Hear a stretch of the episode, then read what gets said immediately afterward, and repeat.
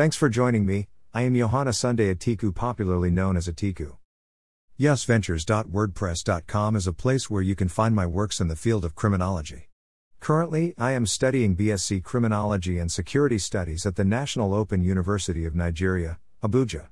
During my first year of study, I was driven by curiosity trying to find out what constitutes a threat to the environment, ranging from social harm, crimes of the powerful, noise pollution, and more, or anything that may lead to the breakdown of law and order in the society.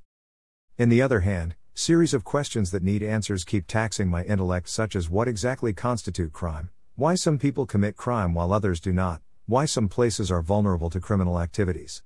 All these questions that need urgent intervention and solution keep wondering me.